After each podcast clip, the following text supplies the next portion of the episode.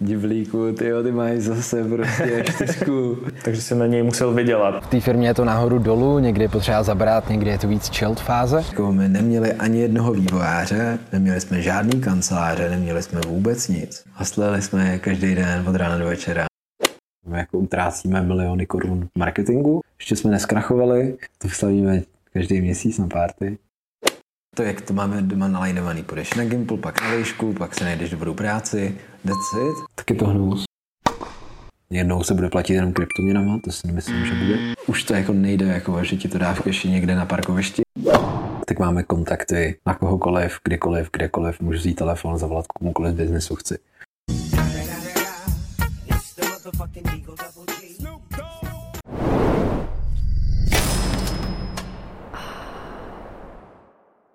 Vítám vás v novém díle Hustle Chill rozhovoru. Než se do něj pustíme, chci poděkovat všem hrdinám na mém Hero Hero, kde najdete exkluzivní části rozhovoru a i další bonusy. Vše, co vidíte tady, vzniká právě díky vám. Dneska začínáme trošku netradičně. Přišli jsme se podívat, jak haslí a čím se zabývá mladý podnikatel Jirka Diblík, který byl vybrán do evropského žebříčku Forbes 30 po 30. A to právě díky svému startupu aplikaci Voz Health, která pomáhá se starat o duševní zdraví již více než 3 milionů uživatelů po celém světě. Ahoj Jirko Ahoj. a díky, že jsi na nás udělal čas. Díky moc za pozvání. Právě se nacházíme v Garden Tower, proč tedy, proč jsi zvolil tuhle lokalitu pro bydlení a jak dlouho už tady seš? Už tady bydlíme tři roky a vybrali jsme si to, protože tady kousek odsud máme kanceláře a je to taková dechozí vzdálenost, tak 10 minut do kanceláře. Zároveň mám moc rád Vinohrady, je to kousek do Karlína, kde mám hodně kamarádů, takže taková ideální lokace ve středu města. Ty tady vlastně ten byt pronajímáš, nebo jo, už to je takový... zatím, jo, jo, pronajímám ho, mám eh, štěstí na super byt, který jsme tady chytli před třema rokama, když tady bylo nový, takže mm-hmm. máme tady nahoře v nejvyšším patře byt a je tam super výhled a je dost velký. A důležité je říct, že já to vlastně v tom bydle, bydle, bytě nebydlím sám, bydlím tam s přítelkyní a ještě s mým co-founderem, s Ondrou a jeho přítelkyní, takže máme opravdu velký byt. Ale no, Ondra se teď je pryč, takže už tam brzo budeme sami. Jirko, co mě na tobě nejvíc zaujalo, je právě tvůj ranní podnikatelský duch. Již od 12 let se začal tvořit aplikace mm-hmm. a nyní jsi spoluzakladatelem startupu aplikace, mm-hmm. kterou používá přes 3 miliony lidí po celém světě. A abyste to všechno vlastně dokázali zvládnout, tak jste se vydali za investory, kde jste získali Aha. jakých know-how, tak i nějaké peněžní prostředky. Aha. Můžeš nám prozradit, kolik už jste získali v rámci investic a kdy plánujete a zda vůbec plánujete další investiční kola? Jo. K dnešnímu dní jsme získali investici něco přes 60 milionů korun. Poslední kolo jsme dělali na konci loňského roku a nové investiční kolo nás bude nejspíše čekat příští rok a to zejména kvůli tomu, že aby firma mohla rychleji růst a globálně, tak potřebujeme větší founding a ta firma se ještě nevydělá tolik, aby dokázala tak rychle růst a díky tomu tam máme právě venture capital, který nám pomáhá eh, s tím, aby jsme mohli růst rychle a po celém světě. 60 milionů korun a teď jste v jaké fázi vlastně? Seed, pre-seed? Jo, teď jsme ve fázi seed a příští eh, rok nás bude čekat Series A. A když eh, když se o tom bavíme, tak jakou vlastně ta vaše aplikace současně má hodnotu, když investory už tam vlastně vložili takovou částku, tak mm-hmm. jestli je odhad jo. hodnoty. Uh, na je to samozřejmě tu... částka jako na papíře, ale řádově se bavíme jako o, o stovkách milionů korun. Jsou to jako, uh, řádově se bavíme jako o vyšších stovkách milionů korun. Vyšší stovky milionů korun start, startup, aplikace Ale tak na máš to, zdraví. máš to, eh, vlastně ta investice je na papíře, je to estimonovaná valuace na základě eh, už vlastně dvou Díky. investičních kol, uh-huh. máme tam vlastně čtyři venture kapitálové fondy, kteří do nás investovali, dělala se due diligence a na základě toho se vlastně estimuje uh, ta uh, valuace firmy. Uh-huh. Když už jsme u toho, tak eh, nemůžu se nezeptat, jsi eh, technologický startuper a jsi zároveň i milovníkem trošku kryptoměn. Z různých zdrojů já jsem zaznamenal, že v tvém kryptovém portfoliu došlo k velkým kolesáním, jak nahoru, tak dolů. A můžeš nám přiblížit třeba nějakou aktuální přibližní hodnotu tvého kryptoportfolia? Jo, aha. jsou to uh, asi jednotky milionů, do detailu asi jako nepůjdu. Mm-hmm. Uh, nicméně já jsem jako vlastně v kryptoměnách od, uh, od té doby, co vlastně ještě jsem byl na Gimplu, takže od nějakých do roku 2016-17, takže jsme tam byli opravdu, opravdu brzo a je to spíš takové moje hobby po večerech. Pro mě osobně tvůj vlastně mladý věk a tvůj inspirativní příběh je skvělou ukázkou, kolik toho člověk stihne jako za takovou krátkou dobu prostě zvládnout a kam všude se dají ty limity posunout. Tak eh, jestli můžeme s tvým dovolením se podívat, jak bydlí typický startupista. Tak pojďme nahoru. A pustíme se do dětství. Super, Super. Jsme tady, pojď nám to ukázat. Tak se pojďte podívat. Let's go. Máte to tady takový bílý všechno? Jo, jo, jo, jo. Tak tady je vlastně příchodová chodba, tady vlastně je pokoj, kde uh, trávím nejvíc času, mm-hmm. protože tady spím. Jasný. A tady mám vlastně jako pracovní stůl, uh, Lego, vždycky k Vánocům dostanu nějaký Lego, s kterým si hraju. Uh, to mám, takový vždycky mě baví na Vánoce si stavět to Lego u těch pohádek. Kytaru za to si občas jako zahraju. Hraješ jako už delší dobu? No, jako jsem samouk, jakože nikdy jsem nechodil, ale vždycky mě to k tomu táhlo. A pak mám hrozně rád jako kitky a těch je tady docela jako dost. Teď nějaký už jsou trošku taky jako na tom trošku hůř, ale uh, když je čas, tak, tak mám kitky rád. A, ale je to tady příjemný, no, takový zelení všechno. Jo. Jinak vlastně všude, všude mám jako Hue, to Panasonic Hue, a, takže to mám všechno tak nějak jako napropojovaný. Technologie nechybí? A tady to je nějaký jo, čistič, čistič vzduchu? Čistička vzduchu, pak tady vlastně mám počítač s nějakým jako s tím zvyšovacím stolem, to jako na tu práci to je super, třeba občas takhle o víkendech, jako když jsem pracuji z domu, tak pracovat jako ve stoje. O, pak tady kameru, protože rád, když cestuju, tak fotím nebo natáčím. Mám dojem, že máš podobnou, na kterou zrovna natáčíme. Je, asi vypadá to, vypadá jo, to podobně. Je to podobný. Přemýšlím, jestli tady mám ještě něco zajímavého občas jako, teď tady ne, tady mám plátno, ale jako malý jsem hodně maloval, furt se k tomu snažím dokopat. A... a koukám, máš nějaké knihy na stole, to něco zrovna co? Jo, to je... Porsche 911, jo, jo. No, no, no, no. teaser. jo, jo, a, a vlastně tady je, to je asi album. Pak jako občas, když fočím na TikTok nebo třeba na Skype, tak tady mám jako ty světla, co jsem si teď pořídil, to je docela fajn. A jinak externí monitor, bez toho skoro nejde pracovat. A... a MacBook, a to ani nevypadá, že by to byl nějaký nejnovější, že jo? To je, jo, to je, jo, to je, to je jasně, yes, yes, yes, super. A, no a jinak jako doplňky, tak vždycky na všechno mám jako Peak Design používám, jestli znáš, tak mm, vlastně viděl jsem, viděl od nich jsem. mám jako všechny produkty, protože to jako na to cestování je to kvalitní a, a mají, mají fajn produkty. Takže a tenhle obraz, ten mi namaloval taťka, tam mám vlastně o, JD v tom je, to je jako moje logo, který používám, to hlavní, to mám vlastně na sebe i vytetovaný. A teďka mi to dal, když jsem se nastěhoval do bytu. Takže mám teď malé obrazy. Super, velice, velice utulní to tady je. A to logo jsem viděl i tebe na webu, mám dojem, že jo, na tom jo, tvém přesně tak, právě. Jo, jo, takže, takže mám a to jako vymyslel takový. on? Nebo? Ne, ne, ne, to jsem si udělal sám. A, a on tě to... A on to udělal obraz takhle. Mm-hmm. Takže tak přemýšlím, jestli ještě něco zajímavého bychom tady mohl ukázat. Tady je asi všechno, no. Tady vlastně pracuje přítelkyně teď. Super, přítelkyně, skvělý. Vládča, ahoj, ahoj, ahoj. Ahoj. A tady je vlastně kuchyň, tam teda já moc jako nefunguju. Jasný. tam moc nefunguju, nebo to je, tam můj playground, ale... Tady funguje. A tady funguju, nebo tady je kávovár, protože bez kafe raku ráno nestaneme. Tady zase jsou nějaký chytky, tady se nějaký snažíme zase namnožit. A tady je takový naše oblíbené místo, kde si vždycky jako večer sedneme a máme rádi vždycky třeba jako vodní dýmku si dáme, víš, a tak jako tady je krásný výhled na Prahu a máme to tady moc rádi, že to je taky jako příjemný tady. A přes leto, tady, tady, takový... tady vlastně tady přímo zapadá slunce za tou věží, takže dneska bohužel to moc neuvidíme, ale normálně jakoby ty západy tady jsou moc hezké. Skvělý, máte to tady tak velice minimalistický, pěkný a ten výhled, jo, to je super, super.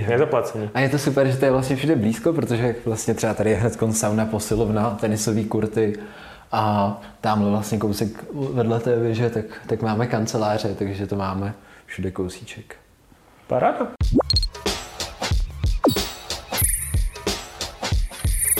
Tom, jak s kryptoměnami začínal Jirka a jak se mu podařilo vybudovat svoje milionové kryptoportfolio, se dozvíme v další části našeho rozhovoru. Pokud jste ale nadšenci do kryptoměn, stejně jako on, a věříte v jejich budoucnost, dovolte mi představit partnera této epizody, českou společnost CoinMate. Jedná se o největší českou kryptoburzu, která vznikla v roce 2014 a její služby používají již desítky tisíc uživatelů. V CoinMate jsou přesvědčeni, že by každý měl vlastnit krypto, aspoň jako menší část svého investičního portfolia. Celý proces nákupu skrz CoinMate je jednoduchý a zvládne ho i úplný začátečník. Bleskově rychlé registrace pomocí BankID nebo mailu. Transparentní a zároveň nejnižší poplatky v Česku. Směny v korunách a česká zákaznická podpora, která zodpoví všechny vaše dotazy. To jsou za mě největší výhody kryptoburzy CoinMate. Co se týče bezpečnosti, tak o tu mají v CoinMate také postaráno. 95% všech prostředků je uloženo v přísně hlídaných offline peněženkách a na samotné burze je pouze nezbytné množství prostředků, které umožňuje stabilní likviditu. V CoinMate si dávají záležet i na vzdělávání svých klientů. Proto vytvořili kryptovzdělovací sekci na svém webu, kde krok za krokem seznámí s kryptosvětem i úplné novačky. Mně se osobně líbí článek, který popisuje DCA strategii investování do Bitcoinu. Pokud se rozhodnete taky koupit nějaké kryptoměny, tak přes odkaz pod videem máte jedinečnou možnost získat jako bonus 500 korun k vaší registraci a prvnímu vkladu ve 1000 korun. Je to v podstatě dalších 500 korun, se kterými můžete obchodovat. Tak je neváhejte využít a díky CoinMate za podporu. A my se pojďme vrátit k Jirkovi a jeho příběhu.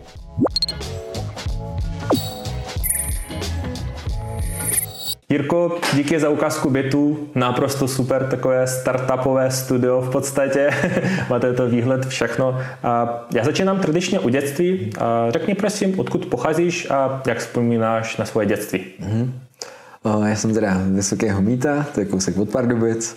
A tam jsem vlastně chodil na osmiletý gymnázium od té šesté třídy jsme měli úplně skvělou partu, já na tu střední školu a na ten Gimple moc rád vzpomínám, protože se nám tam udělala jako skvělá parta. A já si myslím, že jako vlastně ten Gimple je skvělá, skvělý místo, kam jít a dostat všeobecný jako přehled o, všech obor, od všech oborů, protože opravdu ty lidi, co, co jsem během toho studia potkal, ať už jsem jezdil na třeba na jako soutěže nebo nějaký výjezdy se školou, tak jsem potkal spoustu zajímavých lidí, se kterými do dnešního dne nějakým způsobem i třeba jako pracuju, nebo že se stali naši zaměstnanci a podobně.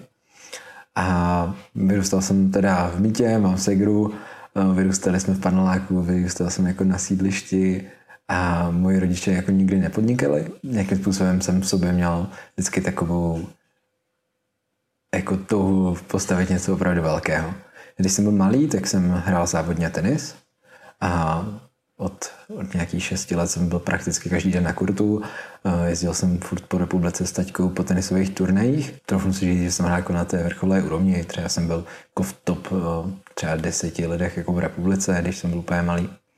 Ale potom od nějakých jako 13-14 let jsem začal mít jako problémy s tenisovým loktem a ten tenis šel trošku stranou, protože no, když to tělo jako nefungovalo, tak tak to nešlo tolik hrát a bolela ta ruka dost. A postupně jsem se z toho tenisu dostal do toho, že jsem začal podnikat. Mm-hmm.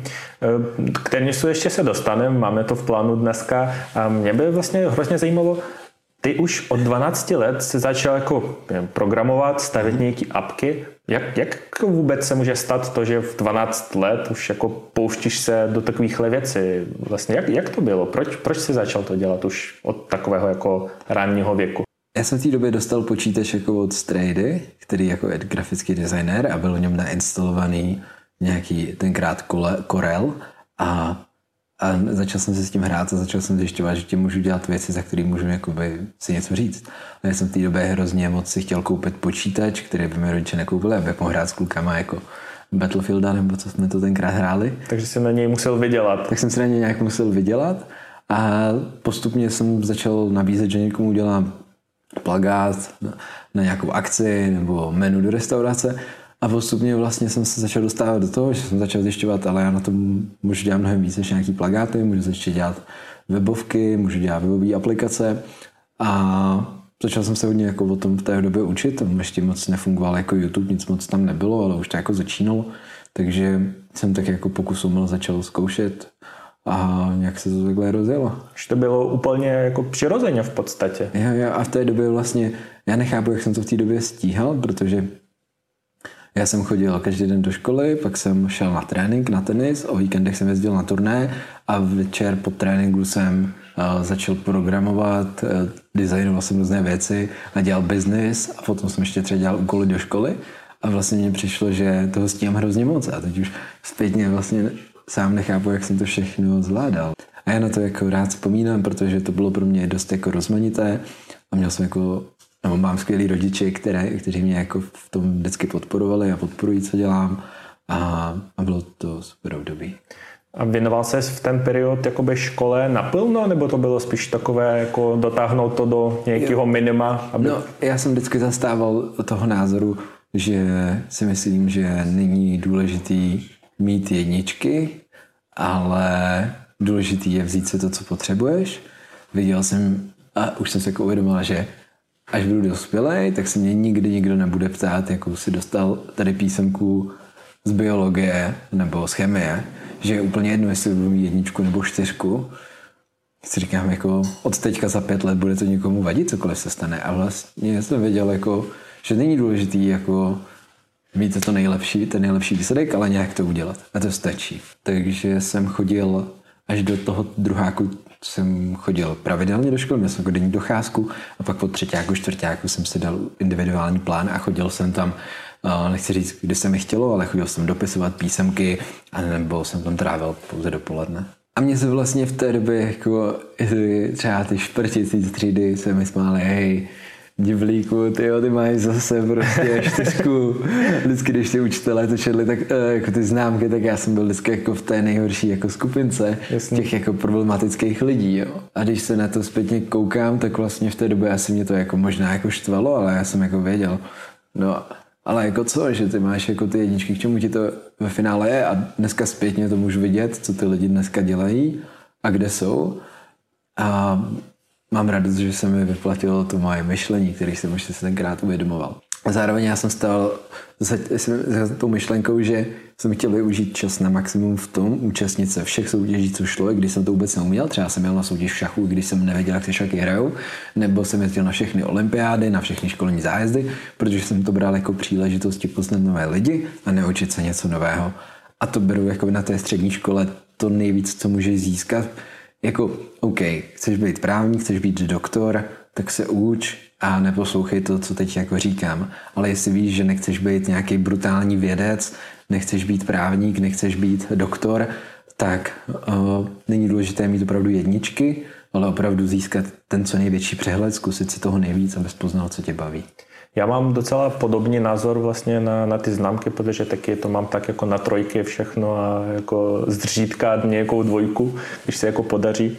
A proč, proč to vlastně po tom gymnáziumu, když jsi skončil, tak eh, když ty trošku poběžím jakoby napřed, tak už si měl firmu, už si v podstatě jako podnikal, vydělával, ale přesto se rozhodl jít na vysokou školu, i když tedy právě si řekl, že tak ta škola, o té škole to moc není. Co tehdy v tebe vlastně bylo jako tím eh, prostě důvodem, co tě jako tlačilo, že, že jsi se jako rozhodl na tu vysokou školu jít? Já si myslím, jako u většiny lidí to byly rodiče a bylo to doma a nějaká ta touha, že to, jak to máme doma nalajnovaný. Půjdeš na Gimple, pak na výšku, pak se najdeš dobrou práci, that's it. Takže jsem tak nějak jako byl nastavený od malička, vychovávaný k tomu, že musím jít na tu vysokou školu, protože, protože to je ode mě očekávané.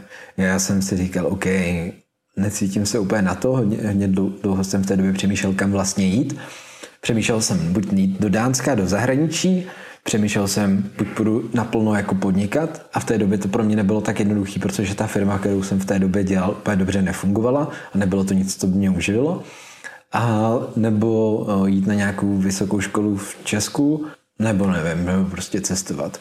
A nakonec jsem se jako rozhodl a jsem teď to zpětně rád, že eh, jsem nastoupil dálkově na vysokou školu, eh, která byla teda, byl to teda výběr úplně mimo, ale jsem rád, že jsem si zkusil právě ten vysokoškolský systém v České republice, abych o tom mohl povídat z vlastní zkušenosti, nejenom, že jsem to někde slyšel.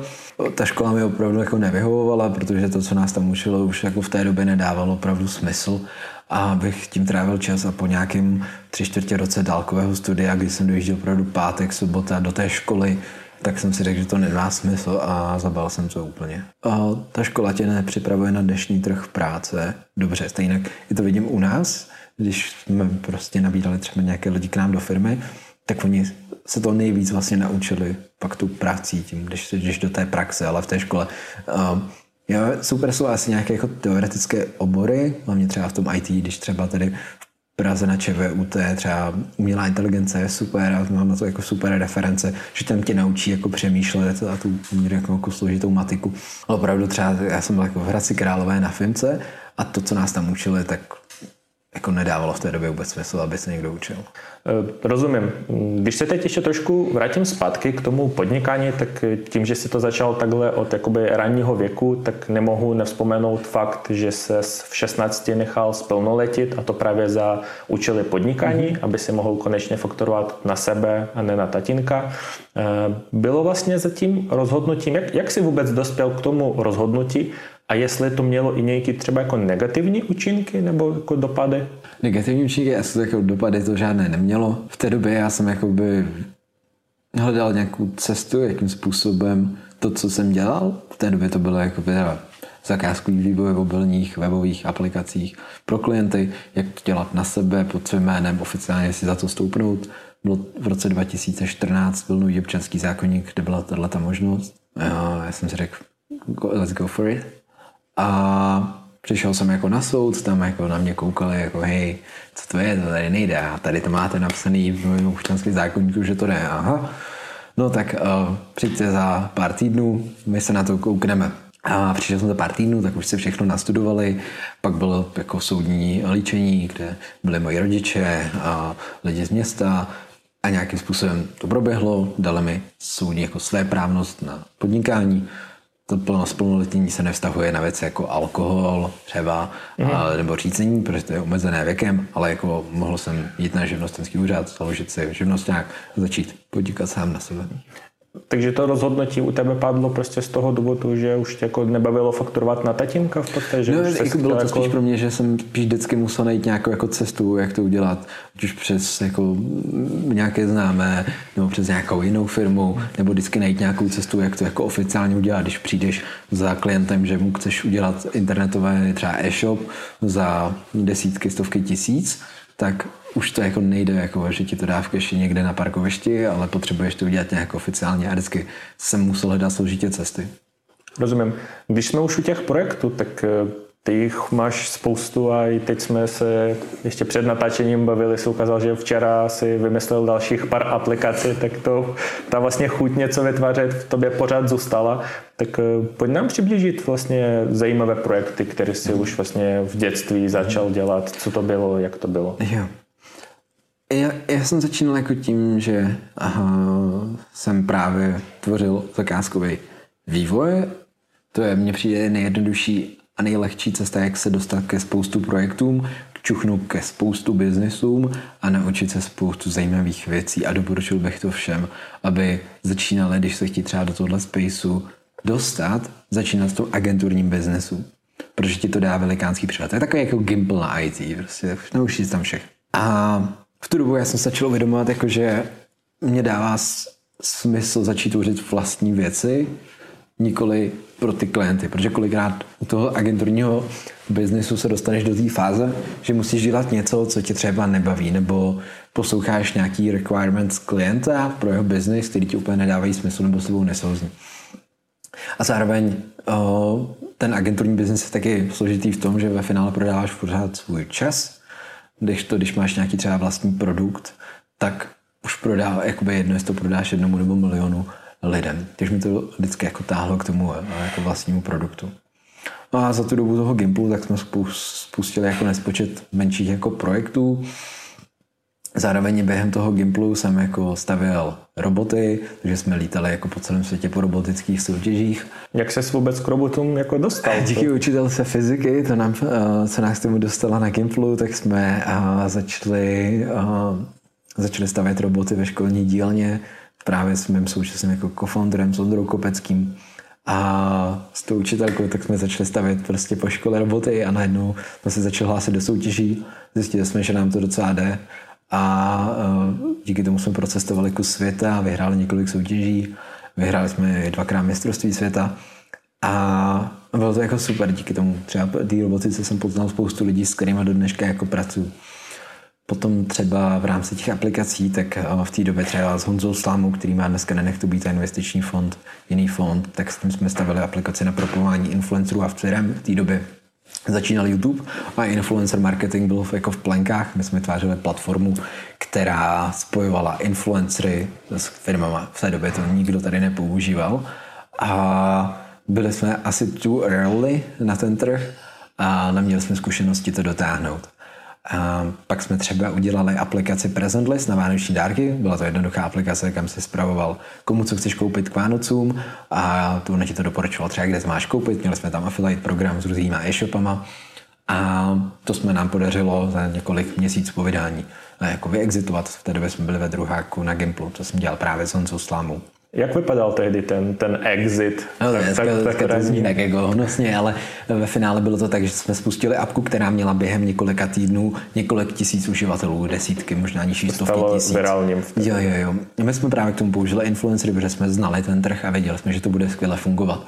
Takhle jsme narostli na ohromný počet uživatelů, bylo to někdy před Vánoci a začali nás oslovovat několik e-shopů, že se jim ten produkt líbí a že by ideálně chtěli tam doporučovat pouze své, své produkty a tím, že tam je velký volume uživatelů.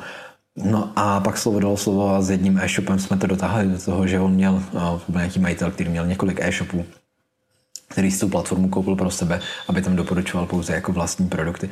Dneska jakoby říkám exit v tom světě, kde jsem já, tak to byl úplně směšný exit, ale byly to jako nižší stovky tisíc, který vlastně pro nás na tu dobu byly super peníze, aby jsme mohli dál posouvat ty naše produkty. A současně s tím jsme vlastně začali stavit platformu To Go, která byla na komunikaci mezi trenéry a sportovci. Byla to jako sociální síť, jako, jako Facebook pro sports clubs, s tím, že tam jsme dostali nějakou jako první zkušenost jako s investicí, kde jsme dostali externí kapitál do firmy. Bohužel jako úplně se to nebavadlo, byla to pro nás super škola, nedokázali jsme ten produkt dobře nasadit na trh, dobře ho zmonetizovat, byl to fail, ohromná škola, protože nějaký jako první jako větší tým jsme začali stavět, začali jsme stavět komplexní produkt. A tohle to bylo vlastně v období maturity, a já jsem řešil, jako, co teda dál a viděl jsem tady v Praze možnost v, v STRV přihlásit se na stáž a dostal jsem se tam na nějakou stáž, která... Co, co to ještě je teda, to STRV? Je vývojářská agentura, která jako staví a, a vyvíjí zakázky pro Silicon Valley klienty.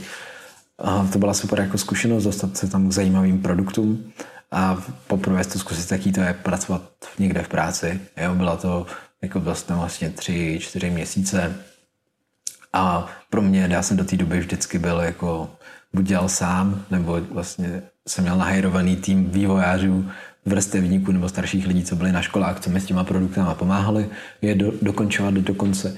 Jsem si zkusil, jaký to je být, a být ve firmě, jak funguje takový jako kolos. A jak se tam dostal? Oni jako měli prostě nábor stažistů, nebo? Jo, jo, jo, těch, těch nějak, nějakou akademii, a from, from Zero to Hero. Bylo tam asi 30 lidí a bylo to super, bylo prázdninách. A to bylo tady v Praze? Nebo? Jo, jo, v Karlíně, oni tam jsou dneška, to vedle Vaška, jak jsi natáčel vedle podcast, tak mají hned vedle kancly na tu, na tu Rohanském. Takže to je vlastně jako pražské studio. Jo, jo, jo, jo, jo. Takže pro mě to byla nějaká velká jako inspirace.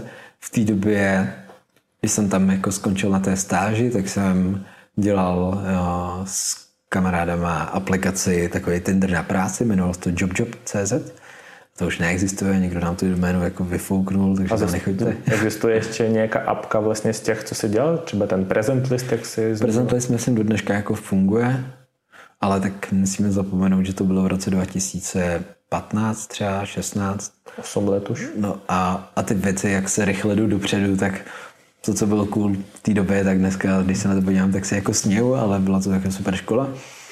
A jako samozřejmě spoustu produktů, e-shopů a brand ident, protože já jsem jako původně jako se zaměřoval hlavně na a, grafický design, tak do dneška jako a, vidíme, já mám asi nejradši, co jsem dělal, tak je pivovar Clock, který do dneška je hodně vidět v Česku a takový jako ikonický branding. A mám radost, že dneska ještě jdu po Praze a vidím kolikrát prostě plagáty nebo banery s tím pivem, jako ikonický piva, co jsem navrhoval.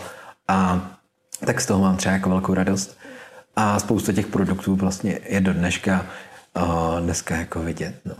Ono možná to vypadá, že co si zkusil, tak všechno se podařilo, tak jestli je to nějaký jako poměr, protože ty si zmínil, že něco se jí nepodařilo, že jako ne všechno to vyšlo, tak eh, máš to nějak jako v hlavě, třeba nějaké číslo, že jsi zkusil jako udělal si stovky těch produktů, vyšlo deset, jako něco takového? Jako to, to nemám takhle, protože opravdu jako za tu dobu, co jsme dělali, takhle na Gimplu si hráli a potom, co už jsme potom založili po Gimplu ten Series Business jako Fusion, tak to byly stovky aplikací, webových stránek, identit a v různých jako klientů, se kterými jsme jako pracovali.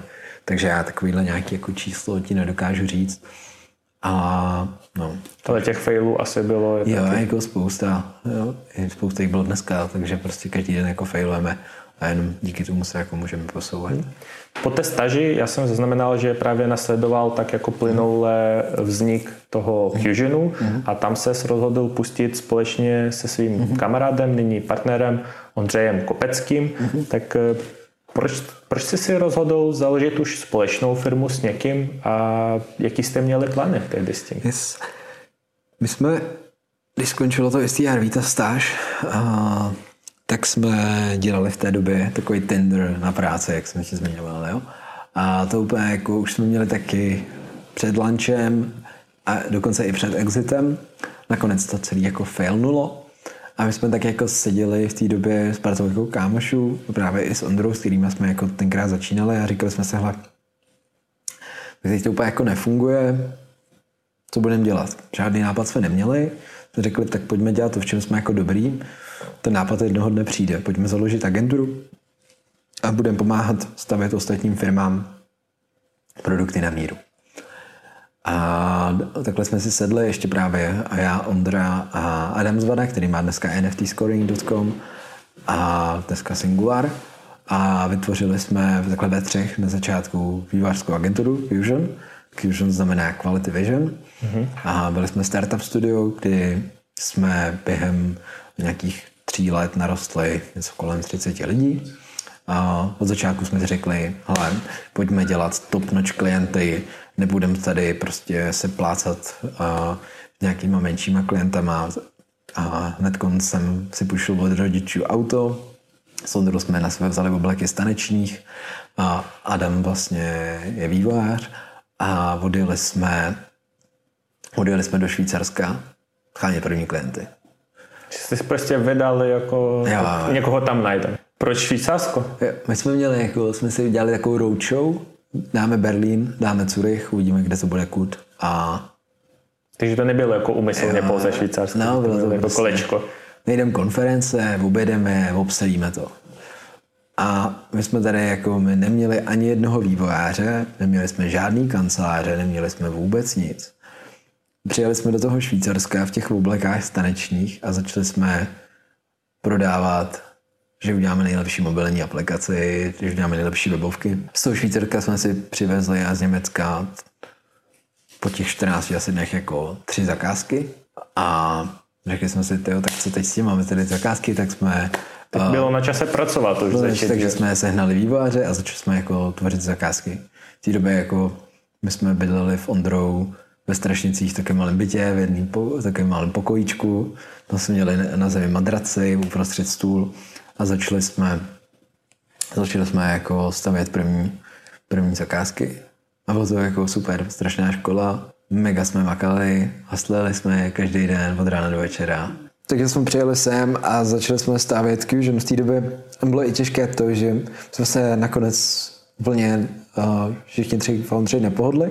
A my jsme v té době ještě měli vlastní produkt už, který se jmenoval Fusey a myslím, že už to nefunguje dneska, ale byla to aplikace, která kombinovala městskou hromadnou dopravu se sdílenýma kolama a byla to kombinace, kombinace multimodální dopravy, kdy vlastně máš velký problém, když je uspaná Praha, takže my jsme dokázali zmixovat metro, tramvaj, kolo, rekola a v té době začínaly Lime a tyhle ty sdílený dopravní prostředky.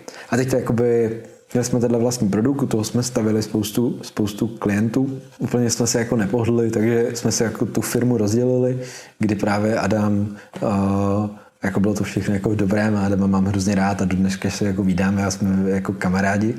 Aha, tak uh, on pokračoval v tom, že si vzal Fusey a, začal a stavět, stavět fuzí. A my jsme s Ondrou si nechali Fusion začali jsme stavovat Fusion. Po několika měsících se k nám přidal do týmu jako vlastně náš aktuální CTO Tomáš Holický, za kterýmu taky stojí ohromné, ohromný jako dík za to, co to s náma všechno zvládnul postavit a do dneška je CTO VOSu.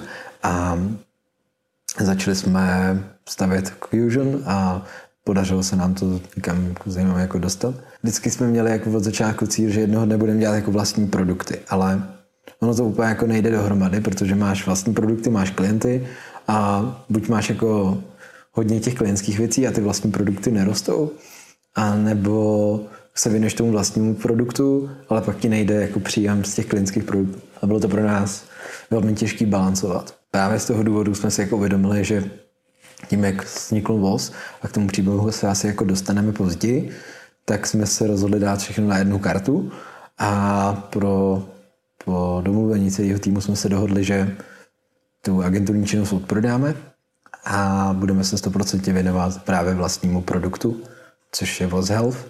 A teď s tím core týmem už dva roky stavíme platformu, kde máme přes 3 miliony uživatelů. A zpětně jako jsem za to rozhodnutí hodně rád.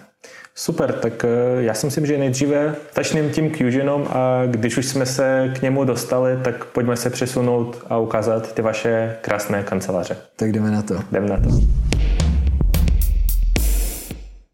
Tak vítejte na Vinohradech, ulice Polská, tady máme kanceláře VOSu, dřív to byl Fusion, dneska to je VOS. Rozhodli jsme se pro tenhle prostor, že jsme nechtěli do klasické ofisové budovy, ale chtěli jsme, aby to bylo takový víc domácká atmosféra a fakt se tady cítili jsme se hodně dobře. Pojďte se podívat, jak to vypadá dovnitř, vstupy na otisk prstů, aby se sem kdokoliv kdykoliv mohl dostat. Technologie začínají hned na začátku. Přesně tak. Tady u vstupu si můžete sundat vyloženě jako vždycky boty, je to taky pohodový, že každý tady má svoje jako papučky, se kterými může celý den trávit ten čas, je taky jako pohodlný, než se potit jako v botách celý den. Mm-hmm, Takže tady je nějaký jako ten hlavní vstup, Tady je zasedačka, tam je teď ještě nějaký meeting, mm-hmm. tady, tady je eh, callbox, kde se dá volat, teď se dostáváme do takového hlavního prostoru, wow. kde je uh, televize, nějaký obývák, tady nějaký, jako, když jsou párty, tak je to super místo, tady si kdokoliv jako může uvařit jídlo, dát si nějaký jako kafe, čaj a tak. Máte tady krásný takový prostě otevření prostor. Jo, já mám hrozně rád, když je něco bílý, ať to dýchá, to jako prosvětlený, mám rád velké okna. Potom tady je vlastně teda kuchyně, kde jako každý najde za svoje, chodí nás tam jako přesně jako každý uh, tady den je čerstvé jako ovoce, máme tady kafe, nějaký jako refreshment, pití, drinky, jakýkoliv všeho druhu v ledničce. Kolik vás tady jako běžně je v kancelářích? Jako a běžně jako v, prů, v průměru za den nás tady třeba vždycky tak 8-9, ale uh-huh. celkem nás je teď jako jaký 14 v rámci toho jako developmentu. Jo, ale plus máme samozřejmě jako tým psychologů, který taky občas sem jako chodí, těch máme teď 15. Potom vlastně tady přes léto je terasa, dneska venku jako prší, ale jako přes léto se tady roztáhne.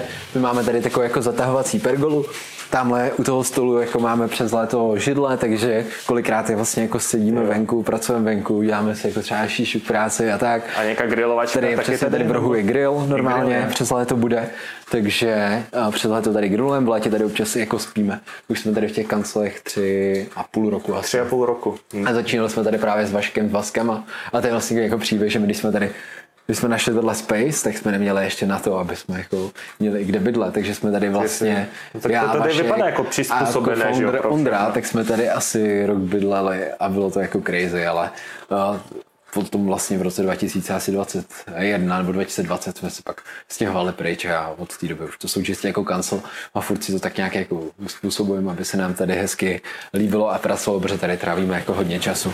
Mm, musíme se asi zastavit i v letě na tu grilovačku, je, pokoukat, jak to tady je, bude vypadat. tak jo, takže tady je to vlastně to spodní patro, přemýšlel jste něco ještě jako zajímavého, pak jako druhý patro, kde je ještě nějaký jako záchod. Nějaké tady jako máte místa. ty pracovní místa prostě všude, že každý si může jako sednout, jo, kde chce tak, pracovat. Kdykoliv, kdekoliv si můžeš jako sednout, kde je volno a můžeš, a můžeš si něco udělat. Super. Takže Pojďme se podívat dál. Potom Tady je teda ta zasedačka. Mm-hmm. Tam zrovna pracuje Ondra, jo, že jo, jo. to nebudeme rušit. Tady je vlastně jako další místnost, kde jako tady sedím většinou toho stolu já. A vlastně všude po zdech máme tyhle ty stěny, protože my jsme se na to mohli jako psát nějaký napady a tak. Já tady mám teda teď docela bordel, tak se to Ne, to, to, taky jako to ještě pracovní. vůbec není bordel žádný. Hezky, hezky. Takže to, aha, tady je další jako místo, kde se dá třeba jako přemýšlet, vyčelovat. Vidíme všude voz odpočinout. Jo, jo. Okay, okay. A tady je vlastně další kancel, kde uh, se dá jako nějakým způsobem fungovat. Jako tady už to vypadá jako více, více pracovní, tam to bylo jako čilovější zóna, jo. všechno. Aha, tady už, už máte to. to, je to. na kolega pracuje. Super. Tak takže tohle je asi jako náš kancel. Nevím, druhý patro třeba ještě se tam dostaneme potom v průběhu. Nebo... Podíváme se, a kolik to máte metrů čtverečních tady ty prostory? Asi 240. 240. Hmm, super, takže několik vlastně, kanceláří. Jo, je to vlastně jako byt, pře, byt předělaný jako v kanceláře. Takže, takže tak jsme tady jako rádi, protože nám se vůbec jako nechce do nějakého klasického office centra, mm-hmm. protože to taky jako korporátní a už tohle jako fakt to tady máme rádi, všude to máš kousek, jsme přímo jako v centru Prahy, tady venku je jako super výlety na Rígráče, takže když si třeba chceš jít ráno zaběhat před prací, všude to máš jako kousek, takže, takže tak. Jirko, díky za procházku vašich nádherných kanceláří. Je vidět, že duch mentálního zdraví tady prostě je všude, kam se podíváme. No a nacházíme se vlastně ty kanceláře, původně byly Fusion a já bych možná z toho začal, mm-hmm. protože to je to, co tě vlastně potom dostalo k tomu, čemu se věnuješ teďka. Jak se vám vlastně první léta v Fusionu dařilo? Mm-hmm. Je něco, co se ti vlastně zapamatovalo nejvíc? Uh, my jsme začínali v tom roce 2018, si jsem úplně jistý, kdy vlastně opravdu v té době jsme věděli, že jsme nejsilnější v tom stavět produkty a měli jsme nějaký jako svůj dobrý nápad. A jako věděli jsme, že jednoho dne budeme chtít stavět vlastní produkty a a to už jsem říkal včera, že prostě obojí nejde dělat perfektně. Na začátku to právě bylo primárně o té agenturní práci, zakázkový jako realizaci digitálních produktů na míru, kdy je vlastně super to, že víš, že něco uděláš, dostaneš na to zaplaceno od klienta, dá se poměrně pěkně růst, uděláš na to nějakou 20% ebedu, pokud to jako děláš v pohodě a dokážeš nějak lineárně růst. A já říkám, mít agenturu, jak mít obchod prostě s rohlíkama na náměstí, to je prostě něco, co tady vždycky všichni budou jako chtít, prostě furt se někdo dělat aplikaci web nebo něco a, a vlastně je to taková ta nejjednodušší jako cesta do tohohle oboru a zároveň se dostaneš ke spoustu jako klientům a věcem. A jaké vlastně jste měli obraty v Fusionu, když to tak třeba po letech a případně nějaká největší zakázka, kterou se vám jako podařilo uskutečnit? Mm-hmm. Hele, my jsme řádově dělali zakázky, to byly vždycky, my jsme tak měli nějak jako starting point kolem milionu za zakázku, vždycky jsme chtěli, plus minus, a na tom jsme jako víceméně startovali ty díly, kdy vlastně ta realizace té aplikace od jednotek milionů, ty větší jsou samozřejmě vyšší, vyšší řády jako milionů, takže eh, v rámci Kyužu jsme měli obraty desítek milionů korun, na čemž se dá dělat poměrně solidní plus minus 20% EBITDA. Jo? A v rámci jako celého toho, toho produktu a na tom se dá tak nějak jako poměrně zajímavý růst. A my jsme vlastně tady, když jsme začínali, tak jak jsem to zmiňoval už na začátku, tak jsme a jednak vyjeli do zahraničí, pro zahraniční jako klienty, kde zase máš o něco vyšší tu hodinovou sazbu, kterou si můžeš čarčovat, což je mnohem víc zajímavější. Samozřejmě je taky rozdíl, jestli to dodáváš ty služby pro firmy v nějakých menších městech nebo v Praze, si děláš s korporátama nebo startupama. A pak zase prostě startupy i korporáty v Česku disponují úplně jiným budgetem než korporáty ve Švýcarsku, Curychu nebo Berlíně. Jo? A my jsme viděli, jako, že ty naše výváři, ty kluci v Česku, co vyvíjejí, tak jsou všichni super a možná jsou úplně špička jako na světě. A ty vývojáři jako v Berlíně nebo v Silicon Valley nejsou jako, že by věděli něco víc než ty kluci český. A zároveň, když pak jakoby je agentura třeba v Berlíně nebo San Francisco, tak si účtuje třikrát takový sazby, než jsme byli my schopni. Takže jsme to byli hodně schopni tlačit na kvalitu, poměr kvalita cena výkon, tak u nás bylo jako bezkonkurenční. A na tom se nám dařilo jako rozumně, rozumně růst. My jsme tady jako začínali v tomhle kanclu, teda ještě s Vaškem z Vlasek. My jsme tady nějakou dobu jako bydleli a haslili jsme každý den od rána do večera a bylo to super období. Prostě my jsme začínali, rostly nám ty týmy, ty týmy ani nevěděli, jako, že tady jako bydlíme vlastně protože my jsme byli od rána do večera z práce, jenom jsme tady jako přespali. Po jako asi roce haslení už jsme to jako nedávali, že už to bylo na hlavu a odstěhovali jsme se jako pryč. Tak je krásná vzpomínka s těma kancelářema. My se ještě vlastně o Fusionu pobavíme víc do hloubky na té části pro Hero Hero, kde si řekneme, jak něco takového se dá zopakovat mm. už třeba v dnešní době a jestli se to vůbec dá. A pojďme přesunout se k tomu, co řešíš aktuálně, mm. a to právě ten VOS.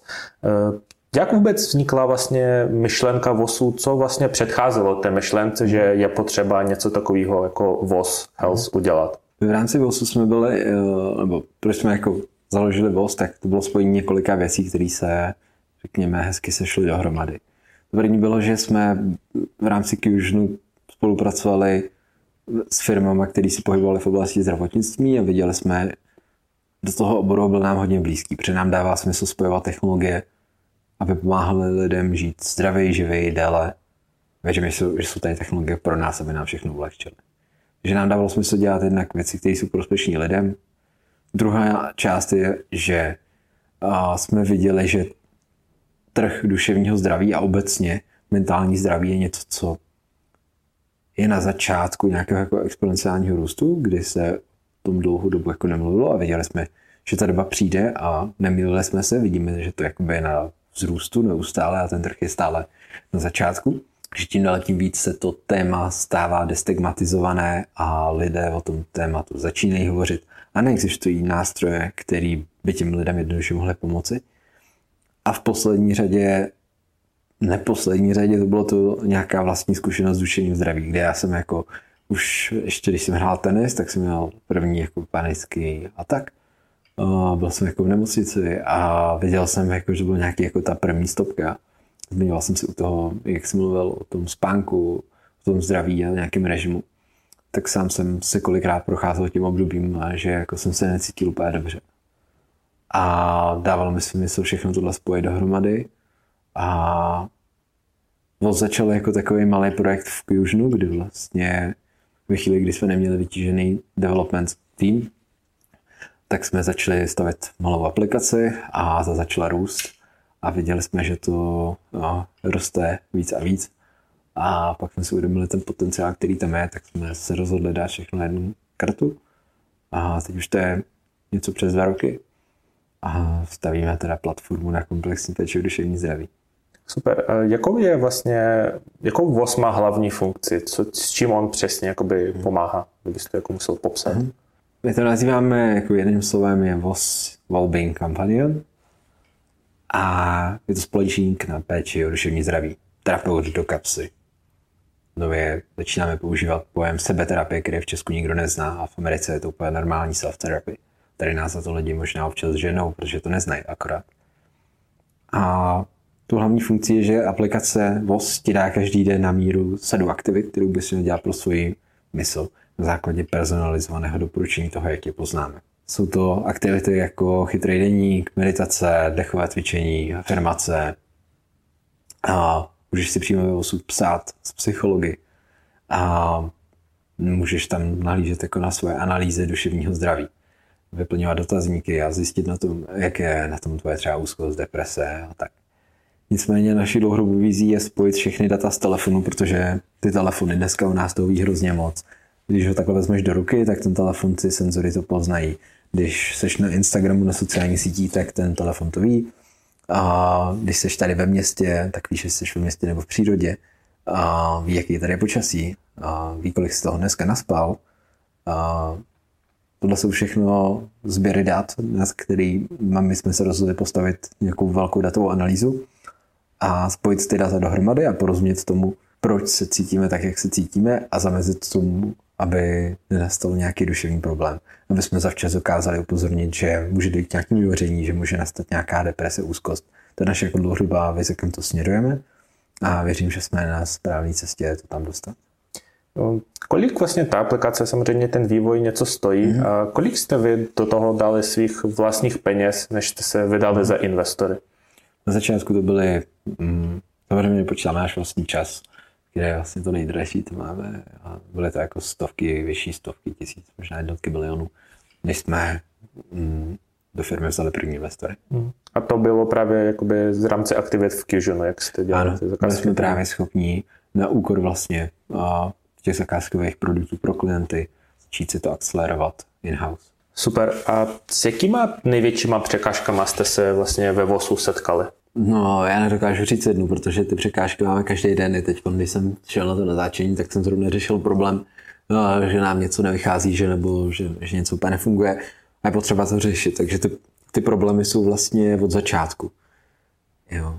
A v rámci toho ten mobilní biznis je poměrně atypický v tom, že ho tady v Česku moc lidí jako nedělá. Moc lidí nedělá B2C subscription mobile business v České republice a nebylo úplně moc kým se na tom od začátku bavit. Jsou to nějaké jako sice herní studie, ale v rámci těch klasických her, tak bych to napočítal na prstech jedné ruky, kolik je tady jako úspěšných aplikací.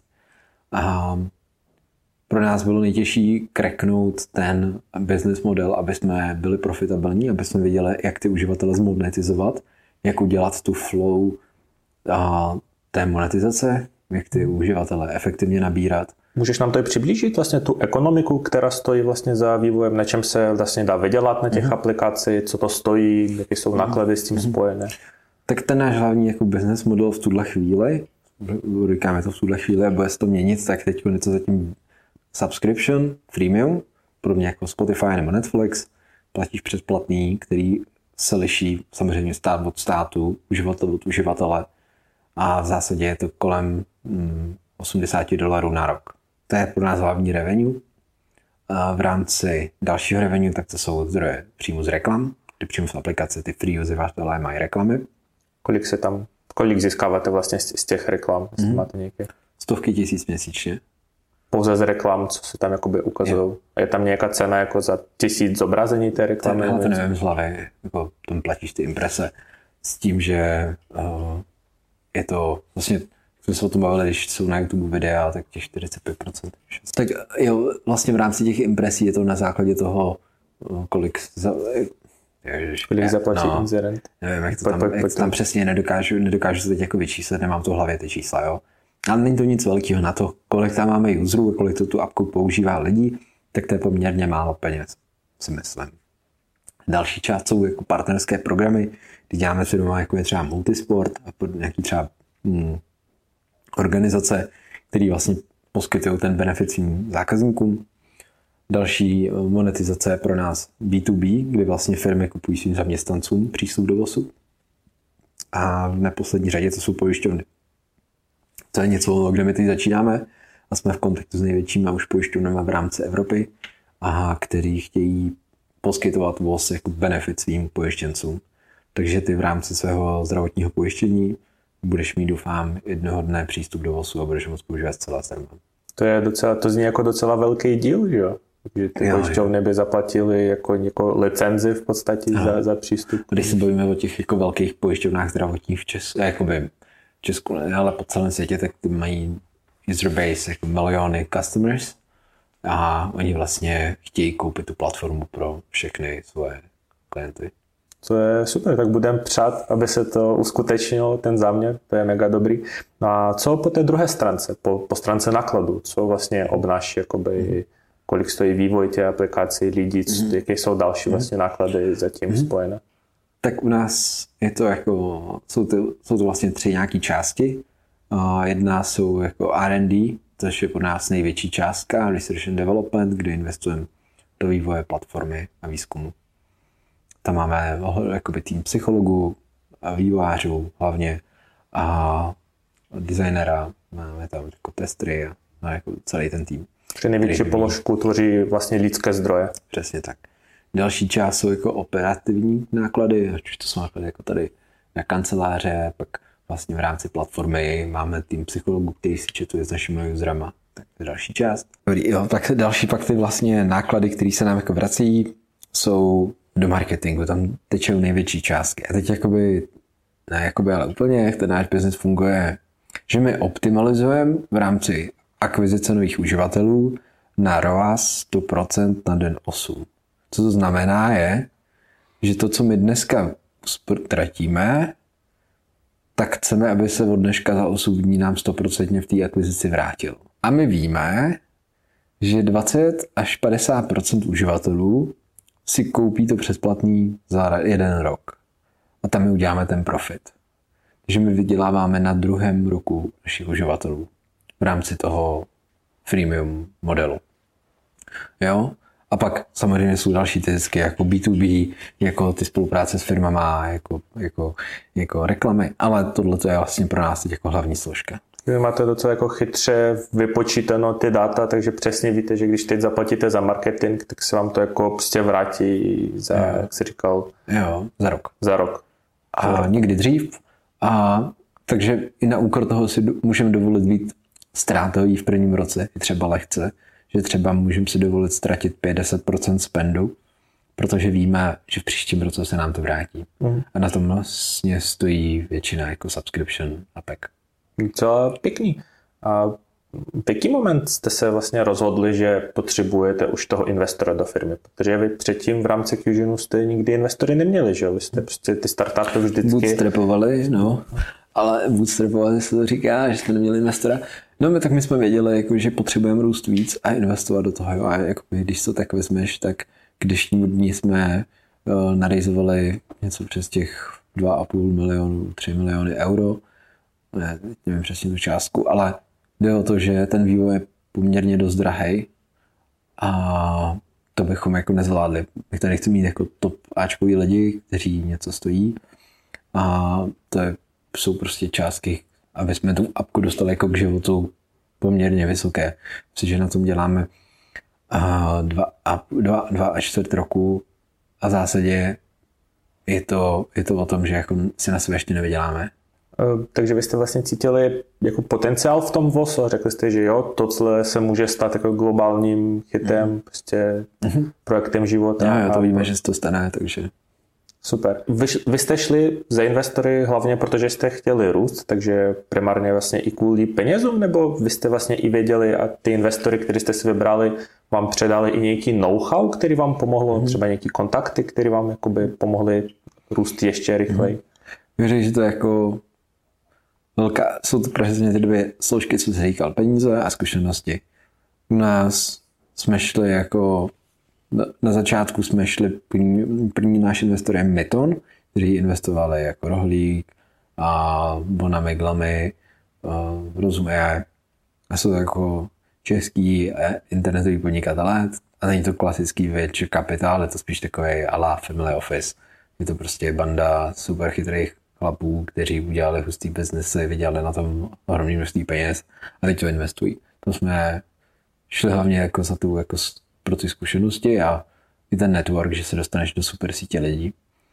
A postupně se na to byli další investoři a všichni vlastně díky všem investorům, kteří ve firmě máme, tak máme kontakty na kohokoliv, kdykoliv, kdekoliv, můžu vzít telefon, zavolat komu, vlastně komukoliv biznesu chci. To je ta ohromná jako výhoda, protože i v rámci těch fondů máš pak komunitu těch founderů z různých firm. Můžeš se s nima psát a, a domlouvat se. Zároveň když nastávají nějaký rizika, jsou nějaké krize nebo jsou nějaké opravdu jako problémy na trzích, třeba teď byl Silicon Valley Bank, eh, Silicon Valley Bank a podobně. To jsou všechno jako momenty, když jsou třeba ty těžké chvíle, kdy investoři jako pomůžou nasměrují tě. Investoři mají všichni vlastní komunity, dělají vlastní eventy pro své startupy, pomáhají nám růst s hiringem lidí a tak. Um, a jaký, my se ještě o investorech dostaneme mm. do hloubky zase v té části na Hero Hero, Mm, a jaký je teď tvůj momentální výhled s VOSem? Je to pro tebe celoživotní projekt, nebo vidíš, že někdy z toho plánuješ hmm. exitovat?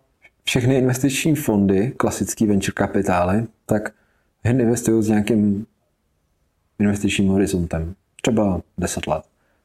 Mají ohromný množství peněz, rozinvestují desítky startupů a vědí, že tři z nich jim dopadnou, tím zaplatí celý fond a 80-90% zkrachuje a nikdy jim to nic nevrátí. Oni potřebují nějakou fázi toho cyklu fondu, který je třeba těch 10 let, ten startup exitovat a realizovat zisky pro své LPs, limited partners, nebo ty menší investoři, kteří vkládali peníze do toho fondu. Takže ano, naši investoři, pro ně je vlastně forma toho zhodnocení a výkonnost toho venture kapitálu je buď exit nebo vstup na borzu IPO. Takže buď IPO nebo exit v horizontu několika let. A když bude všechno podle plánu, tak by nás neměl minout a tam, tam to jako směřujeme. v tuhle chvíli jako... Že vy vizitujete jakoby všichni spolu vlastně, že jak investoři, tak i vy, že prostě to, jako hmm. tu firmu střelíte jakoby někomu nějaké větší. Firmy. Třeba to se může stát, nebo vstoupíme na burzu. A nebo na burzu. Co, co je pro tebe více jako žádoucí? Tak zajímavější je určitě burza. Burza? Něco nového? Protože vlastně exity už si měli v 19 letech, že no jak jste prodávali ty? To byly, to byly žádný velký exity, jo. Tak, takže to jsou zase jako dvě možnosti. Tím, že my jsme teď na trhu dva roky, ještě jsme neskrachovali, na startupu zkrachuje do dvou let. Říká se, že ty první dva roky Oslavili jste to nějak? To slavíme každý měsíc na párty. A uvidíme, jak se nám bude dařit dál. Teď jsme happy, uvidíme za rok. Super. A jaký je tvůj výhled vlastně? Už víte, co ještě jako novýho chystáte, nebo kam přesně snažíte se ten voz jako posunout, nebo už v té podobě, jaké on je, je to jakoby hmm. předfinální, finální verze? Jo, tak finální verze asi nikdy nebude a s tou verzí, kterou jsme teď venku, tak ještě nejsem spokojený. Říkám, to furt budu spokojený asi za půl roku, za tři čtvrtě. A pořád ten produkt je nedokonalý. My jsme i šli tou cestou, že, že jsme jako po 14 dnech, nebo přehnal, ale třeba po měsíci vývoje jsme šli ven s produktem na trh, který nic neuměl a bylo mi za to studno. Ale za mě je to ta nejlepší varianta pustit cokoliv, co máš a učit se na tom trhu a zjišťovat, co ty zákazníci opravdu jako chtějí.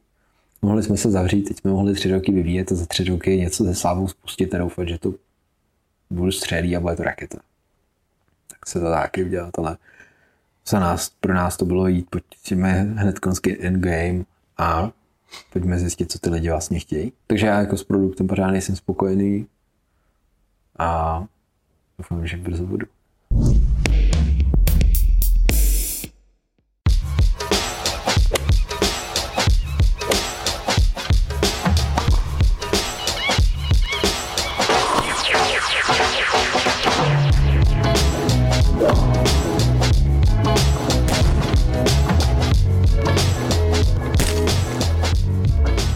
Tak eh, na chill část, Jirko, jsme dorazili na tenisové hřiště. Máme to tady za náma, protože jak si nám už nezdílel v dětství, si začal hrát tenis. Tak jak to bylo a proč jsi do toho pustil? Já vlastně ani nevím, proč to bylo. Já jsem to viděl nějak zrovna okolí, že naši rodiny jako známí hráli tenis hodně. A když jsem byl v první třídě, tak mě rodiče přihlásili na tenisový kurz a už jsem tam zůstal. A když mě bylo teda první třídě, tak mi bylo šest, tak celý Gimpel vlastně k maturitě, tak to je nějakých 12-13 let, tak jsem chodil skoro každý den na tenis.